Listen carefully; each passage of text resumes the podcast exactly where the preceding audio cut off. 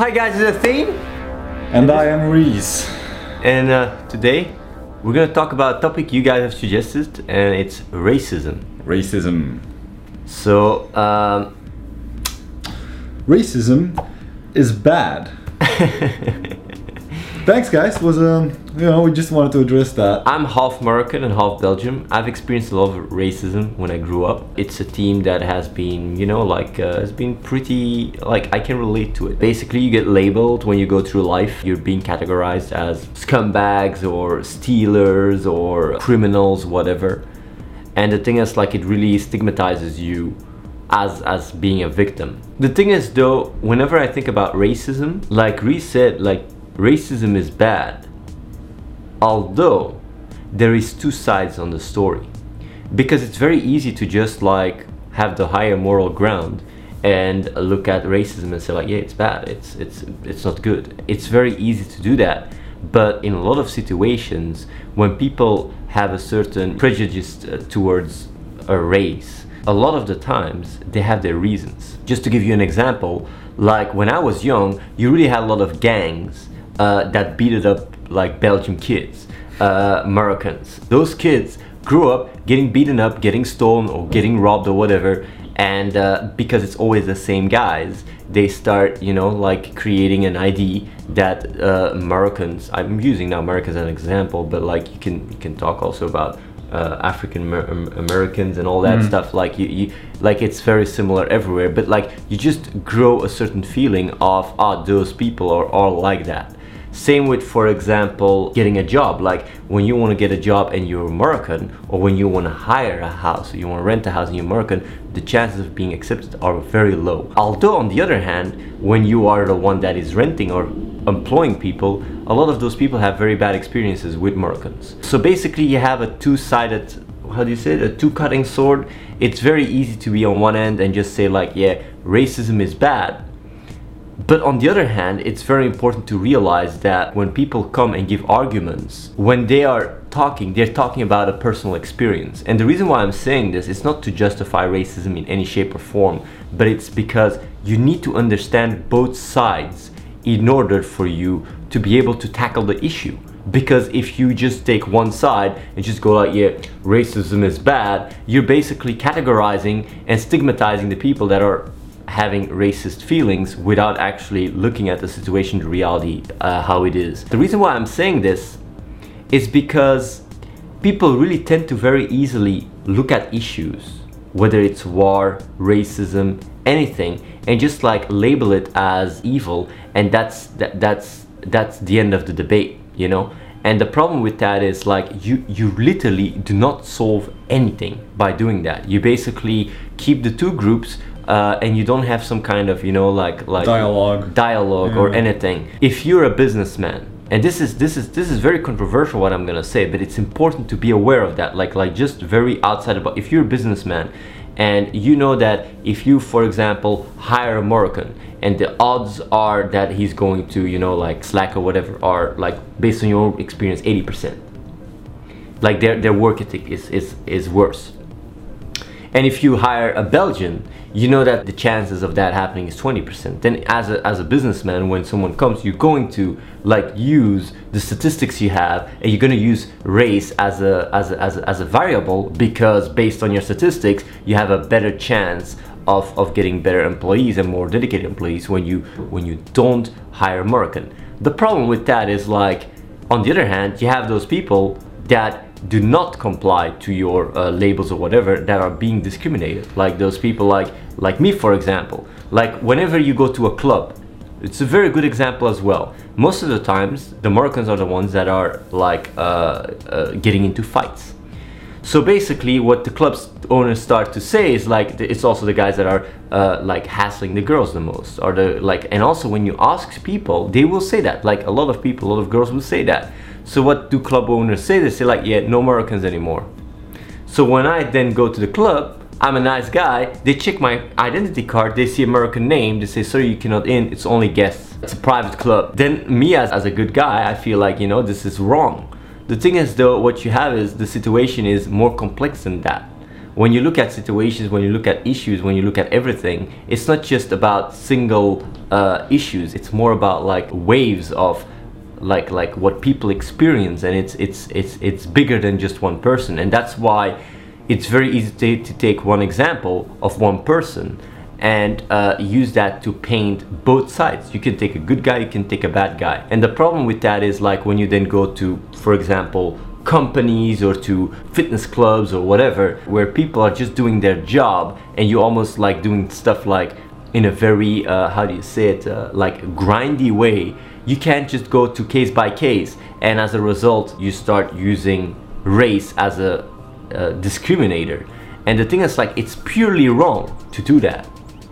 But on the other hand, there is reasons for it.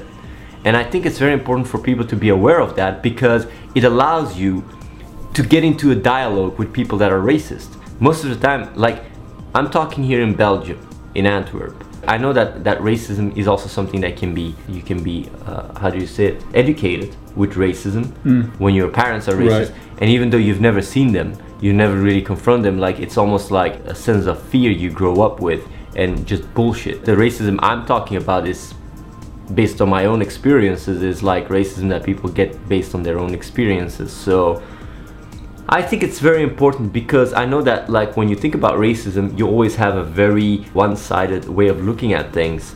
And people will just say like yeah this is wrong and go further. But that's not how simple it is. When you look at the reality of things you can't just go like oh yeah you're wrong and move on and then just like like lock that person down. Like you don't create uh, compromises. You don't create collaboration by doing that. You basically go outside the room and you still both have your own opinions and you basically didn't achieve anything and it's very important that when you want to talk or when you want to think and when you have ideas that you don't exclude or that you don't create ideas or ways of, of approaching people of excluding and labeling people because in a sense you're doing a similar thing than what racist people do when they're excluding everybody based on race. You're basically excluding everybody based on your own moral high ground. And you might say, like, that's not completely the same as racism, but it is important to realize that labeling and, and, and excluding people and not being open for their ideas and, and, and not seeing people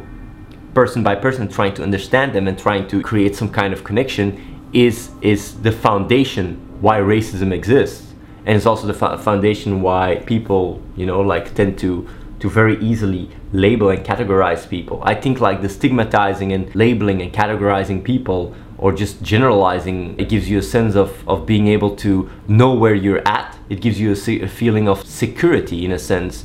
If you can just label people and say like this is that and this is that make it very simplified so you can understand it you can go through life. But the problem is that the world is not like that. The world is not simple. You can't just categorize people like this or that. Give you a very simple example like vegetarianism like it's very easy to go around and say like every person that eats meat is a douchebag and then just go start categorizing people like that. Because the thing is like when i talk about racism in our city at one point 33% of the people certain cities like certain towns 40% of the people were were voting for freaking extreme right party that were saying the Moroccans gonna get outside the country they gotta get kicked out like a racist party. You can't go out and say like 40% are evil people. Like it is counterproductive it it doesn't help you build a society. And the thing is like what you get is just polarization. If you want the society to work it's important to not easily label even if people have points that are weak even if people have certain lifestyles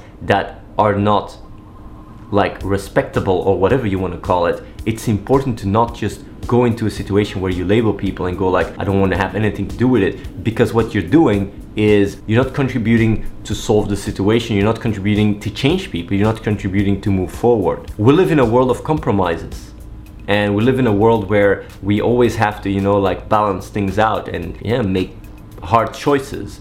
And sometimes it's easier to just you know it's easier for us to just say like racism is bad. Yeah. If I you're like- racist you should be bad. You should feel bad. Fuck you.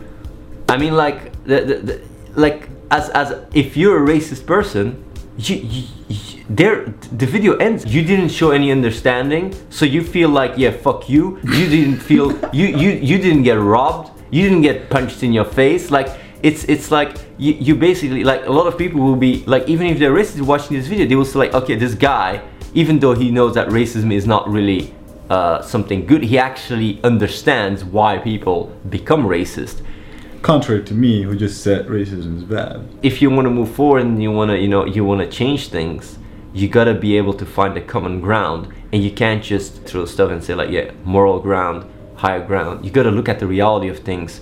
And sometimes business owners or people that rent houses or whatever their experience their their, their own experience like justifies for them why they act the way they act there is a lot of people that are you know like nice and cool cool Moroccans I mean, like it's not an entire yeah, like they they just are the victim of the, the the rotten apples. And and the problem is that who are you gonna blame the situation? The thing is, the best way to to do is not it's not boil it down to those are the bad guys and those are the good guys because the world is not that simple. When you then think about like yeah, but why are Americans then like this or why are Afro Americans like mm-hmm. that? Why like then you can look at education, you can look at social like things become so much more complex like when you start looking at the social status, the issue is much more complex than what you make it of. And it's almost like a vicious circle. The good thing about all this, because it sounds a little bit like, whoa, this is almost like a, a non solving issue. It is, in a sense, an issue you can't solve that you can't solve from one day to another. It's something that solves itself through time. It's that simple. And that's the good news because it does get solved through time generation after generation. Maybe this generation, Moroccans and Belgium are fighting each other or whatever and don't like each other. Their kids will play together. Their kids will, you know, grow up and have their own views, and their kids will be more tolerant towards each other.